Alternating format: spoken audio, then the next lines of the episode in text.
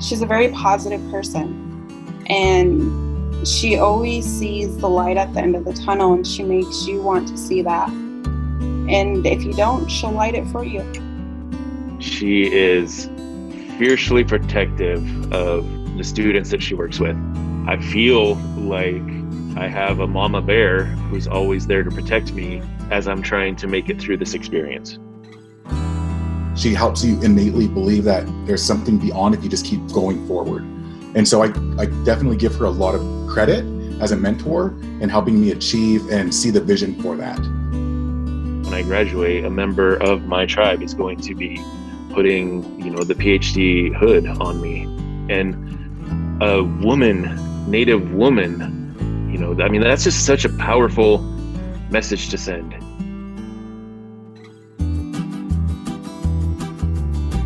This is Confluence, where great ideas flow together, a podcast of the Graduate School of the University of Montana. On Confluence, we travel down the tributaries of wisdom and beauty that enrich the soil of knowledge on our beautiful mountain campus. You just heard the voices of Cinnamon Crawford, Deshane Barnett, and Roger LaPlante, graduate students in UM's program in public and community health, talking about our guest on this week's episode, Dr. Annie Belcourt Otterwoman. I'm your host, Ashby Kinch, Associate Dean of the Graduate School. Every episode, we ask our guests to read a poem or a short passage from literature about rivers. Annie has chosen a powerful piece of writing from an emerging Salish writer from British Columbia, Terese Marie Maillet, excerpted from her memoir, Heartberries. It's a difficult and heartrending and beautiful piece of writing all at the same time. And for this episode, the passage she has selected launches our conversation with Dr. Belcourt, who was raised on the Blackfeet Reservation as an enrolled member of the three affiliated tribes, Mandan, Hidatsa, Blackfeet, and Chippewa descent. Dr. Belcourt's research and clinical priorities include mental health disparities, post-traumatic stress reactions, risk, resilience, and psychiatric disorder. Her research in environmental public health focuses on the context of American Indian communities with an emphasis on cultural trauma. We'll hear Annie's voice as she reads from the Maillet passage, which will lead straight into our conversation about her educational journey, the importance of building resilience in Native communities, and the unique research ethics that ground Indigenous research communities. Welcome to Confluence, where the river is always with us and the currents of conversation are endless. In my first writing classes, my professor told me that the human condition was misery. I'm a river widened by misery, and the potency of my language is more than human. It's an Indian condition to be proud of survival, but reluctant to call it resilience. Resilience seems ascribed to a human conditioning in white people. The thing about women from the river is that our currents are endless. We sometimes outrun ourselves. Thank you for joining us, Annie. Thank you. So good to have you, and thank you for sharing this passage with me. This was a new book to me. I'd never read Heartberries, and it's a really powerful work and hard to read, and the kind of hard that's a good hard. It exposes you to the struggles of this Native woman who's got a very complex, layered set of issues that she's trying to grapple with, her identity, her sexual identity, her relationship to men, and kind of all in the context of this abusive father.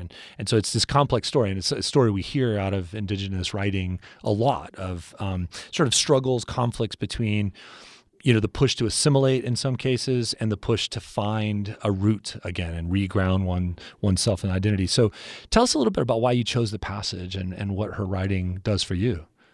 Yeah, thank you. Thank you for having this show and a discussion around indigeneity in many ways. I think what is important to me about her writings and about the passage is a lot of our sort of Native pathways and stories have gone overlooked over time, and I think we're in a space and a time where we're quiet, and we're quiet because of the pandemic in part, but we're also listening to each other in different ways. And I think it's really important that Native women start to reclaim their voices, and that's a complex journey for everybody. But I think it's an important way that we find meaning within our experiences. And when we find that meaning within our experiences, you know, there's a number of things that open up as possibilities. And so part of that could be healing for some people. Part of that could be, you know, helping others. Part of that could be teaching and sharing.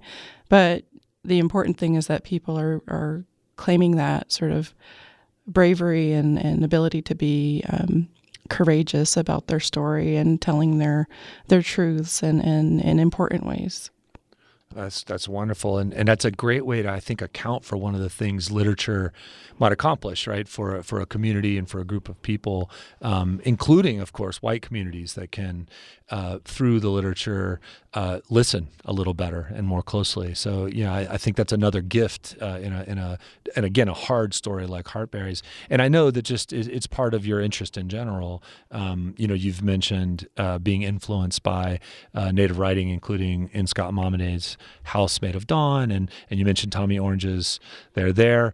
Could you talk a little bit about that kind of role that literary texts play in galvanizing, and I guess galvanizing maybe not the right word, but hearing voices from the Native community? Yeah, definitely. So I grew up on the Blackfeet Reservation, which, you know, was, you know, a powerful, of course, experience formatively, and I had a very strong family that shared a lot of stories. And we were, you know, sat around literally, you know, the campfire and sang songs and told stories. And that was really how we learned. And we learned our culture and we learned parts of our language through that process. When I came to the University of Montana, you know, it was one of the first times I'd been taught that formally through literature and through, you know, the Native American history that ironically I didn't actually hear much about in high school growing up on the Blackfeet Reservation. And so, you know, coming here, it really was helpful in thinking about, you know, how my story, my experiences tied with literature in ways that would help me make sense of not only my own history and experiences throughout my educational journey, but, you know, also about how that journey could be shared with others in ways that could be meaningful.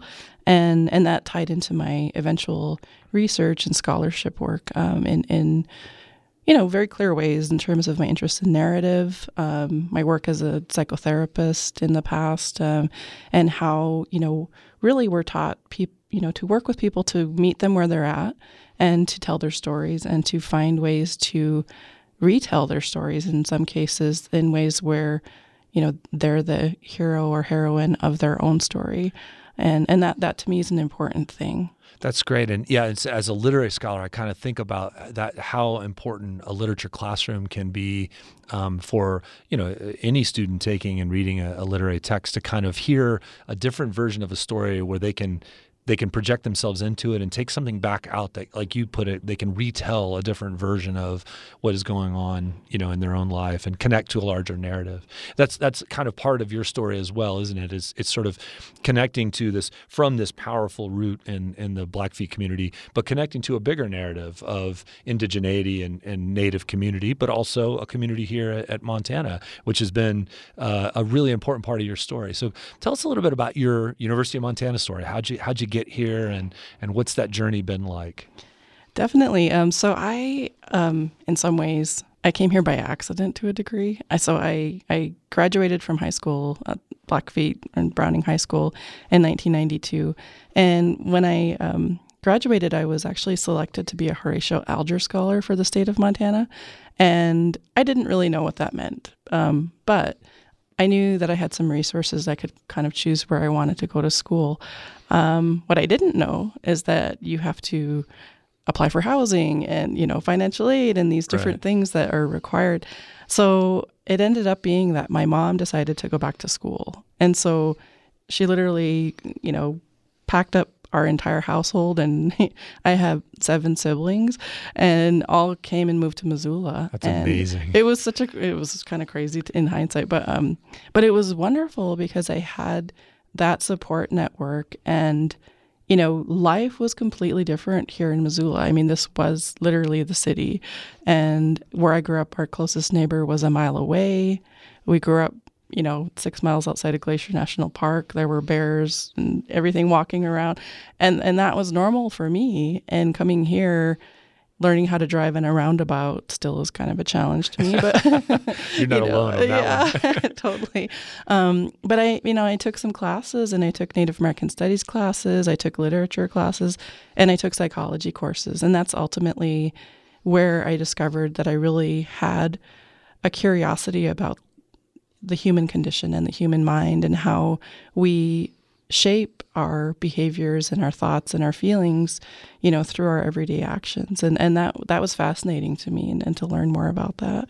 And all of those areas kind of intertwined within, you know, my scholarship. And that's sort of where, you know, I came to from that. But I finished my undergraduate degree in 1996, and then took a couple years off to have my daughter, my oldest daughter, and then came back to graduate school in 1999 when my second daughter was 5 months old. Wow. And then I finished my doctorate in clinical psychology in 2006, I believe it was, after I did, you have to do a year of pre-doctoral internship, and I did that at the Denver VA hospital, mm-hmm. working with combat veterans at the time. Yeah, and I think that's such an interesting part of your story, because now you're a public and community health professor, but you did this training in clinical work, and so you worked with this sort of broad collection of populations in your clinical work. What was that like? How did that inform your work? And then what led to the decision to pivot and focus on public and community health and take your skills kind of in this other direction? You know, like everybody, it's a journey you don't predict, right? I mean, I growing up had never met a psychologist, so I really didn't know what that meant or anything like that.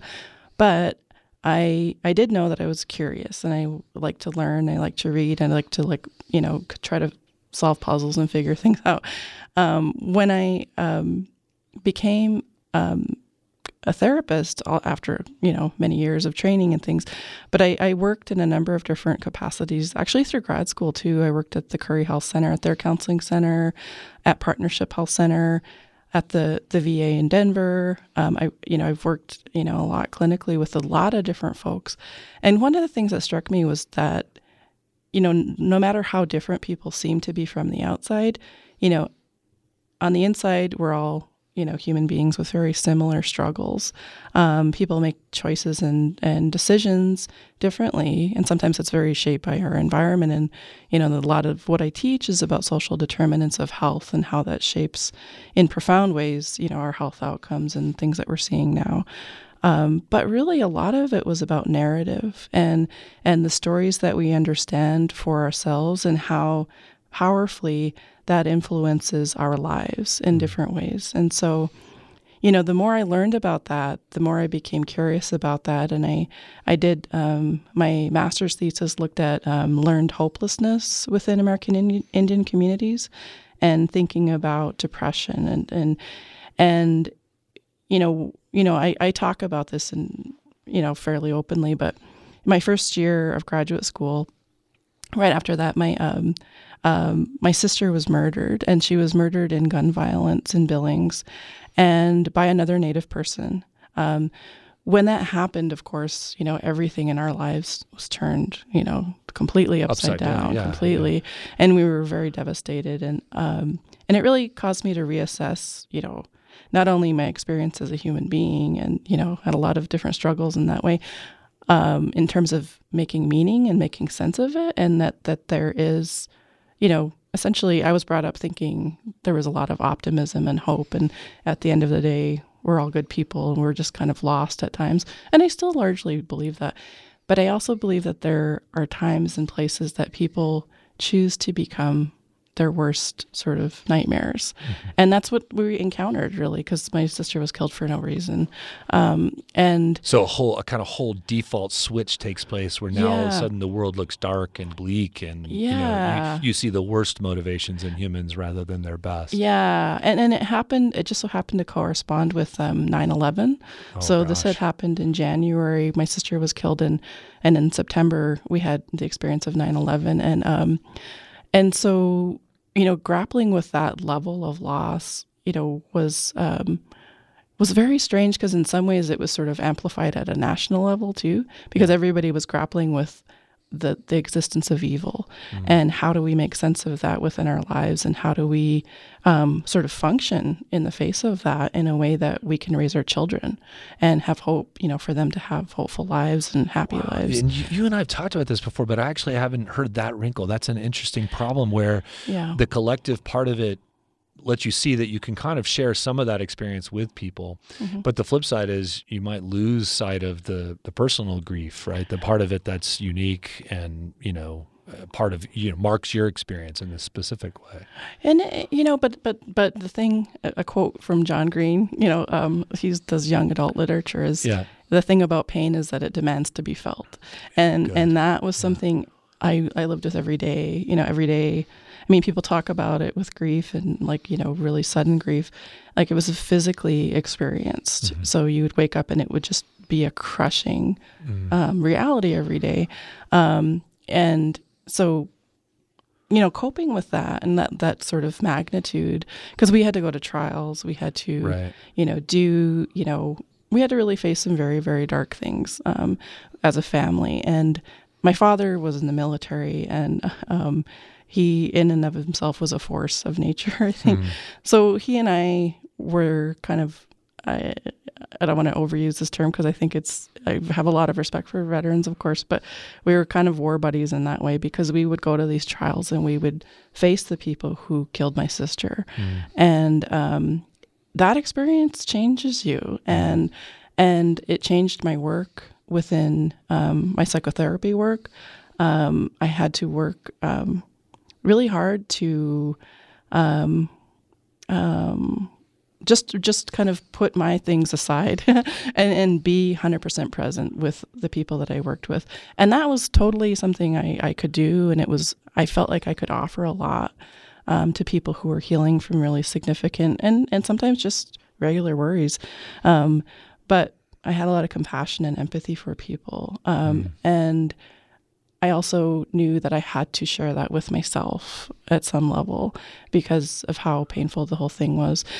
And I will say it changed profoundly my research and the strategies I took to helping people in communities. And so, say more about that, because I think that's a really rich aspect of this. And I think, you know, this podcast, we really like to tell these journeys because I think students at the front end of their journey think everything's linear. And of course it's not. I mean, most research professors have taken turns in courses that were not predictable from the outset. So I want to hear you kind of take that next step and talk about that, how that informed, but also I think, you know, talk more about how your family is continuing to tell that story and work through that story. Definitely. So, so there's a couple things for that. I mean, you know, with the work that I did, I started to focus more on post-traumatic stress and how we recover following trauma exposure. So sort of from an intellectual capacity, that felt easier than thinking about the emotional pieces sometimes. So it was, you know, I, of course, knew all the symptoms and I knew what happened when people experience these things. And that sort of insight went into the work that I did and the work that I did with clients as well. You know, working with veterans, you know, how similar stories are. I was in a group one time with military veterans, and this was a PTSD inpatient treatment program. And they were telling some story, and this group was happening, and they were talking about different realities. There's like a pre-trauma and a post-trauma, and the goal for combat veterans is to find that, you know, kind of like, you know, a third story within that, you know, something that combines those two. And the person who was leading the group didn't realize my background and had been working with a lot of graduate students who maybe, you know, hadn't experienced something like I had. And he kind of referred to me in a way as, well, you know, this person never experienced any kind of trauma, you know, and this is the person that we have to kind of interact with in the world as veterans. And I interrupted him and said, there are more than one way to, you know, struggle with post-traumatic reactions and essentially to get PTSD. And he stopped talking and the room stopped talking because, you know, veterans also are very compassionate as a group, you know, and have a lot of empathy. And in that moment, I think they realized, you know, there are a lot of women out there who have untold stories and men about the assaults that they've experienced, or sexual assault being one, many different ways that we struggle as people. So my work has really sought to have that compassion lead my work and have an understanding of how this is a human reaction to extraordinary events. And also to provide people with the hope that we know from science how to help people heal from that. Yeah. And that can be healed. You have this great sentence, resilience requires both active compassion and science. That really jumped out at me because those are two things that we sort of think of as being, you know, not opposed necessarily, but kind of different skill sets. But your work is trying to say we've got to bring them together. In other words, we have to have the scientific grounding, but we have to have active compassion, right? That we have to go out of our way to exercise it as a skill. I think that's such a powerful message in your work. And I think that's a lot of what the therapy and all of our empirical evidence kind of points to as well. I have a colleague who does cognitive processing therapy. Sounds really dry, right? But the heart of it is, her name is Deborah Case, and the heart of it is helping people tell their stories and helping them to have compassion for themselves and to think about, again, kind of finding that third explanation for things. So rather than internalizing every event as to being my fault, and you know, this is a sign that I'm cursed or that I'm a bad person, this happened to me because, you know, challenging some of those automatic thoughts and getting people to a place where they're feeling true compassion for themselves and being able to see themselves as survivors truly, as opposed to victims or like objects, which is, you know, what a lot of these different dynamics sort of are built around is, you know, hurt people hurting other people and keeping people in a place of control as a result. And so, my work is trying to illuminate some of those things, have Native people be at the forefront of that storytelling, have the ability through action to be able to change their story and their lives. And, you know, it's followed through these many years. I mean, so my I mentioned what had happened with my sister, and the thing I think that kept me, you know, truly alive is the fact that I did have children, I think. I think that if I had not had my children, I would have gone a different pathway.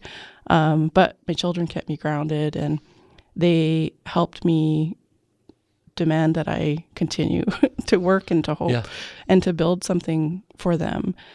Now, I didn't do that perfectly all the time by any means, but I think I did really try to show them that anything was possible, you know, and, you know, I'm really proud of the work that we've been doing. We're actually working on a documentary film. My daughter is a filmmaker, Maya, and she has done a lot of writing as well, and she is confronting some of this story and trying to discover why there are things that, you know, our family has struggled with over time. And some of that is, you know, one of the kind of categories of symptoms is avoidance for, you know, post-trauma. People work really hard to avoid emotional reminders of events. And, you know, her story that she's working on we're working on a manuscript for a book as well as this documentary is we're trying to tell each other that story in a way that we're able to also take care of each other. Yeah. And so it requires a lot of bravery and a lot of, you know, intentional action in that way. Yeah. And it, you know, this is one of the things I've learned, you know, from my Native colleagues here on campus through interactions with the Indigenous research methods, which I want to come back and talk a little bit about, and then Indigenous research mentoring projects, which are ongoing, sort of shifting our models of how we mentor graduate students in particular, attentive to distinct aspects of Native experience. And one of the things I've learned is about multi-generational trauma, how, you know, and on the very large scale, Native communities very actively feel events that are that go back 4 or 5 generations that feel present in a very immediate way for those communities, and your family is kind of intervening in that multi-generational trauma in its own way, right? That it's saying, you know, that your daughter and you and your parents are collaborating to shift that story and to allow yourselves to heal through the process, which I think is, it's a very profound and powerful model for some of the work that still needs to be done. You know, in other words, that's your family, but it still needs to be done at a collective level. Oh yeah, entirely. I think, you know, for our family, we've worked in different ways. I think one thing was that, you know, I guess there's an academic legacy that we have within our family. Like my father was, his great grandmother and his mother were all, you know, very much subjected to the boarding school experience.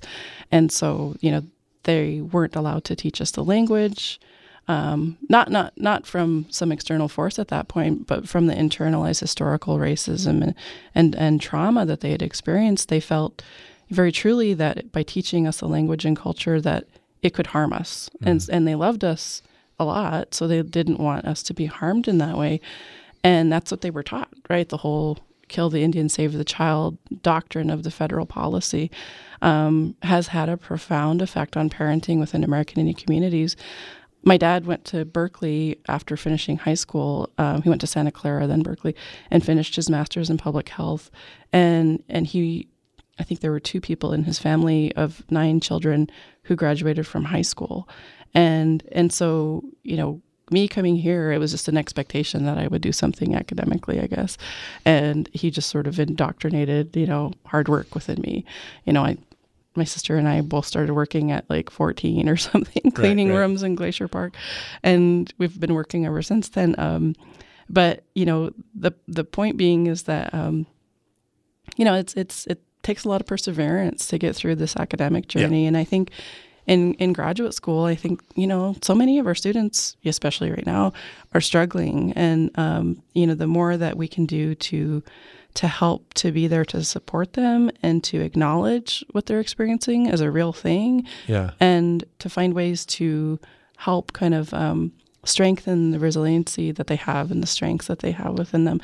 You know, same with our, you know, like clients we may work with in a therapy realm, same kind of aspects. Of course, it's not therapy, but it's skill development. And, and growth, right? The part of therapy that applies is the cultivating of growth, right? That's a great segue. Kind of one of the things we really, you know, it's graduate school podcast we like to talk about is your theory of graduate mentoring, and I'm sure you're aware of this, you know, movement on campus and across the country about sort of new mentoring practices. What's your mentoring theory, especially, you know, what are you looking for in graduate students, and what are you looking for them? What are you looking to see over the course of their development and pursuing their degrees? And also talk a little bit about your particular program, which has a kind of, you know, it has an applied practical professional side, and then it has a kind of research component. Yeah, definitely. So what I'm looking for is for people who are curious and who like to learn and who like to, you know, sort of put themselves out in a brave way to talk about things that are sometimes difficult, and that there aren't clear answers to. The field of public health is an emerging field, and I think we're all much more appreciative of how complex it is and how much it requires people to kind of roll their sleeves up and you know, do what needs to be done. I was, you know, one of our students who's, you know, our alumni, like I think I had just talked about, you know, she was trained in public health and she's like carrying vials of the vaccine, you know? And wasn't expecting that a year ago. You know, none of us were expecting this a year ago for sure. Has an event told us more importantly why this discipline needs to exist, right? Yeah. Then this is the bridge between science and human community that public health stakes its whole identity on. Right, exactly. And the mentorship I think that can be done is to, you know, I think be generous with our own knowledge, our own experience. And also, you know, find ways to just be active listeners where we're able to kind of draw out, you know, people's passion. And that could be, you know, similar to our areas of, you know, work, or it could be very different. You know, I've worked with, you know, students from many different disciplines, both at the undergraduate and graduate level. And I think it's just, it's so inspiring to see, you know, once you give people skill sets, what they can do with that, you know. Yeah. In one of my classes, we do digital storytelling. And so I've had students, Roger, who created a digital story about historical trauma and shared that pretty widely and, you know, talked about his experiences. And he went on to complete a master's degree and is working in the field. And he talks pretty openly about some of the struggles he had in terms of mental health. And I think that's part of it. And part of it is also, I think, a more global kind of issue is normalizing mental health struggles and you know, acknowledging that we all, at some point in time, have some experience with struggling, you know, in that department. That could be, you know, feeling down one day, or that could be, you know, something, you know, more significant. And you know, I'm fortunate in that a lot of my friends are therapists. So if I have trouble, I can go to them and be like, what do you think? And then, you know, we can kind of work through things in that way. And I think, you know, many of our students, you know, have the same skills. You know, a lot of people are natural helpers. You know, I'm reminded, you know, of, you know, Mr. Rogers and his quote about, you know, when things go wrong, look for the people who are helping. And I think that that's one of the things I look for in students as well, is people who, you know, truly want to make a difference in some way. And I don't restrict that to, like, you know, concrete things, you know, like, you know, we have a lot of great students who are going to do great things, and, you know, maybe it's a discrete kind of, like, they're an eye doctor, or they're, you know, this kind of thing that's much more, you know, but there's a lot of art within doing something well, and there's a lot of meaning that can be, you know, taken from that in terms of having a meaningful life. Yeah. So... yeah, I think one of the big takeaways, I mean, it's funny when you say these things out loud, sometimes you catch yourself saying, oh, well, that's true for everyone. But there is a special resonance for family in Native American communities. I love my family, right? And I'm very close to them. But it is true that there is a kind of a unique importance and depth to that relationship. And you've just spoken to the question, right? Your mom relocated to Missoula and did a degree with you. I mean, that's a really powerful, you know, she made herself a powerful symbol to you and your family about how to keep the family together. And you've said, it's so sweet, you've said your heroes are your daughters, which it's just such a powerful thing. And I want you to talk a little bit more about that, but I want to add one little detail about this as well. It's been interesting to me. You've in your CV, you list your children. Mm-hmm. And I so much wish more academics did that. I think it's such an important thing to humanize who we are, to not act like our CV is just, you know, that somehow tells the full story, right? So just that one thing tells people how much you value importance in family, right? So shout out to my children, Griffin and Shelby, which I've never put them on my syllabus. I should, I mean, on my CV, and I should, right? So I want you to talk a little bit more about why, you know, you've spoken to us a little bit already about how your daughters inspire you. But I sort of feel a kind of a rich connection between that personal experience and this broader notion of how we need to nurture community among our graduate students.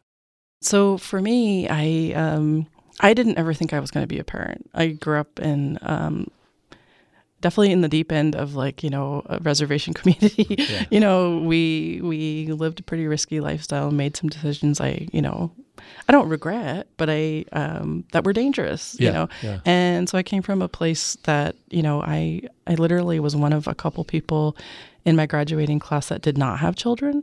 And I didn't ever think I wanted children because I just, you know, didn't have a lot of hope at the time that things could get better. And that sounds bleak, but I mean, I just... real talk. It was very real at the time. And, you know, so when I had my children... you know, my husband at the time was from Green Bay, Wisconsin, and God bless him in Green Bay. But he hadn't experienced a lot of the same things. His experiences were very different. And so when I had my daughter, my oldest daughter, I remember saying to him, you know, oh my God, we're so lucky. Like, this is, like, amazing. And he was sort of like, oh no, we've done everything right. This is fine. This is what happens when you do everything right. And I knew that that's not the case, you know, that this was something that was sacred to me, was my children. And, and that was reinforced by my father as well, and my mother, that, you know, I took it very seriously, and they brought a lot of joy into my life. And so, you know, to me, that was just such a, you know, a gift. And I mentioned the loss of my sister, you know, my, my eldest daughter, and, you know, and so Maya, her name's Maya, and Chloe, you know, Maya's first memory is standing by her grave while my aunt was being buried, or my sister was being buried. Yeah. And that's her first memory. You know, she was like 2 or so. And so they've never been able to live a life that was free from the impact of trauma, because from that time on, you know, they had to deal with, you know, the impact of that, not only upon themselves, but on their parents and on their extended family.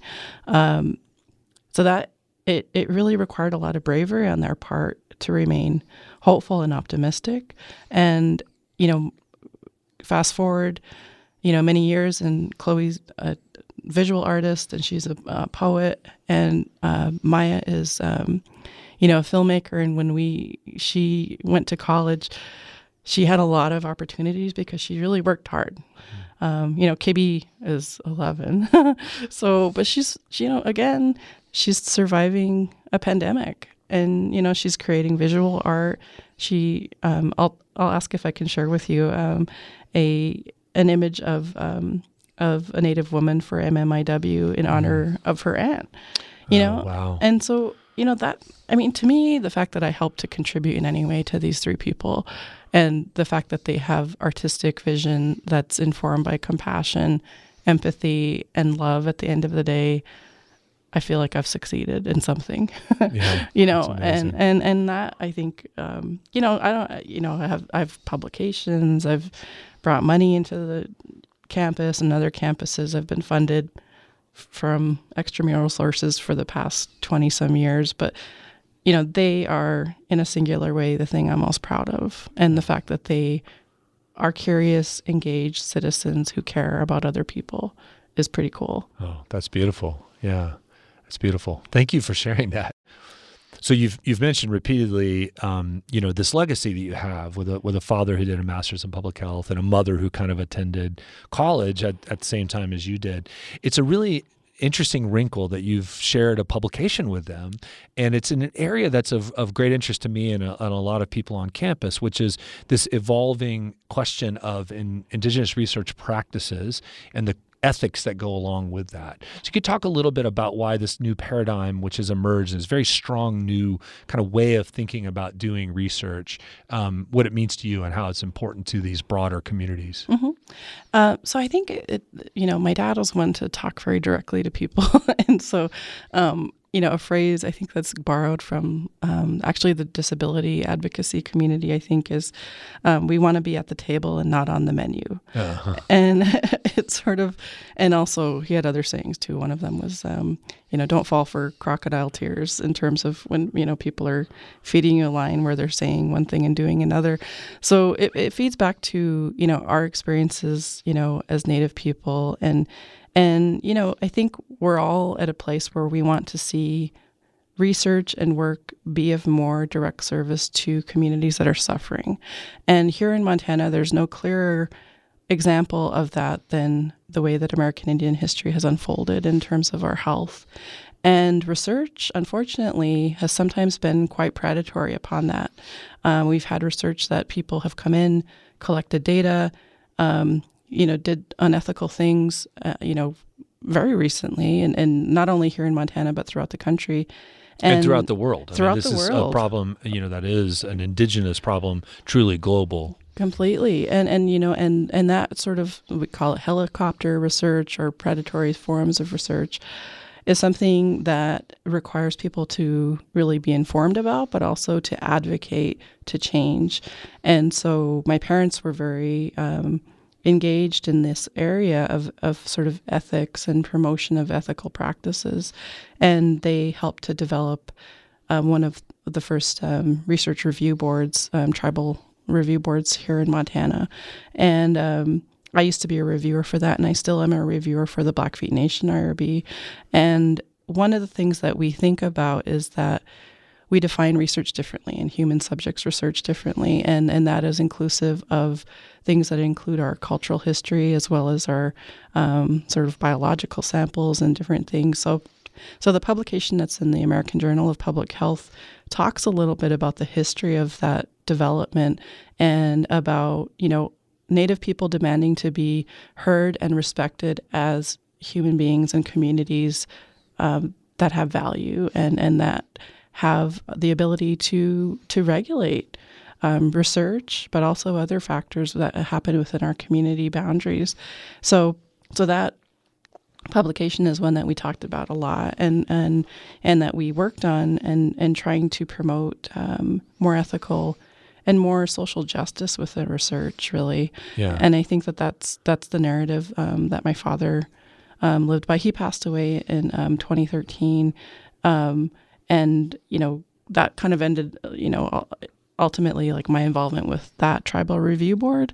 But, you know, I still continue on this work, and I still write about it and present about it, and, you know, I'm very engaged in thinking about ways that science can actually truly be accessible to American Indian communities. And I think that that's very truly a social justice issue. And we see that right now with the vaccine and having access. You know, the last stat I saw was that we are, as Native people, 11 times more likely to die from, you know, COVID-19. And that's unacceptable to me. Yeah. And it's because of the comorbidity that we experience, not only from physical health conditions that are chronic and are chronically fed by poverty and inequality, but also, you know, the mental health aspects of, you know, depression and things like diabetes being so comorbid. And we have to really advocate for that to change. Yeah. Yeah, that's beautiful and very well put. And I think the urgency of that in a crisis, which is obviously we're in right now, right? That we need immediate action from our political and legal systems to get the vaccines in place and get them to Native communities. Is pressing. And then this broader, I've just, this conversation across campus, and I've heard it from researchers in anthropology. When we know that we've gotten somewhere, it's when white researchers are integrating that into their own work. And I think that's where we need to see the change. And I think Kelly Dixon, we had a talk here on Confluence with her about the vital importance of having Native partners and reminding ourselves the research is better. In other words, this isn't, in other words, it needs to be practical, applied, and have benefit to the people who are the subjects of the research. But it also is better research if it asks a different set of questions. What emerges is a much broader, richer context of knowledge. And I think that's a message, I think, you know, that especially on our platform, the graduate school platform, we really want to stress that this isn't, you know, this is good across the board. It's better for communities, it's better for research, it's better for the advancement of knowledge. Mm-hmm. So thank you for kind of bringing that to the table for us to discuss. Yeah, definitely. I think it's just, you know, a matter of, you know, even for our reviews, they're more rigorous. Yeah. And you know, we look at traditional ecological knowledge that's informed pharmaceutical sciences and all these different ways, very applied ways, you know. Right. We know that these things are helping, you know, to cure disease states, you know. Yeah. And they come from indigenous knowledge. So yeah. And so we need you know, on the one hand, we need more white researchers to bring this into their work, and then what we also need, of course, is more Native professors, and we need more Native researchers, and so we need to promote that pathway, that avenue for Native students to not just get that undergraduate degree, but keep going, get that graduate degree, and become a researcher like you, and have that platform from which to you know, amplify this message. Yeah, I completely agree. I mean, that, if anything, is my take-home message for graduate education is we need more, and we need to support each other more, and we need to think about how we can build a home that's safe for people here on campus that helps them feel that they can, you know, dream big and reach those dreams. Yeah. Because it's totally, if I can do it, you know, I'm a kid from Star School. I mean, anybody conceivably could do, you know, the same thing. And I think that that's a hopeful message. So we end every episode with quick hitters. These are either or. Sometimes there's a three-choice number in there. Yeah. Morning or night person? Night, solidly, but I have come around to mornings through this pandemic experience. I enjoy coffee now, so. What's your favorite Montana river?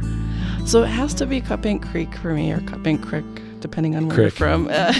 So I grew up, you know, the river ran through our land where I grew up, and we are landholders outside of the park. And so, you know, that's where we spent our summers. Yeah. And I know this one's a no-brainer, but we ask everyone, Yellowstone or Glacier? It has to be Glacier for me. And not just Glacier, but a very specific part of Glacier. Yeah, right? The Cut Bank entrance, because that's literally where I grew up. And, you know, it's just, it's home for me in a very, very deep spiritual way. I mean, you know, and I mean, I hadn't been to Yellowstone until I was 21, which is kind of wild being from Montana, but I mean, it's beautiful, and you see a lot of wildlife and things. No shade on Yellowstone. But Glacier. No shade. Yeah, but the east side specifically of Glacier is where I am. Yeah, that's your homeland. Yeah. Do you have a favorite range around here? Bitterroots, Missions. Probably Missions. You know, because it reminds me of going home for one thing. Mm-hmm. You know, kind of driving over that hill by the bison range. Every time I'm just struck by how beautiful it is and how, you know, the courage within American Indian people, right? Like, you know, such a, you know, you watch Naked and Afraid or something. Like, wow, that's really rough, you know. But that's, you know, like where we come from, and you know, and it's just a beautiful place. And it's a backbone, right? You know, it just has that strong visual image of strength. Yeah. It's very visceral, in that way. Winter or summer?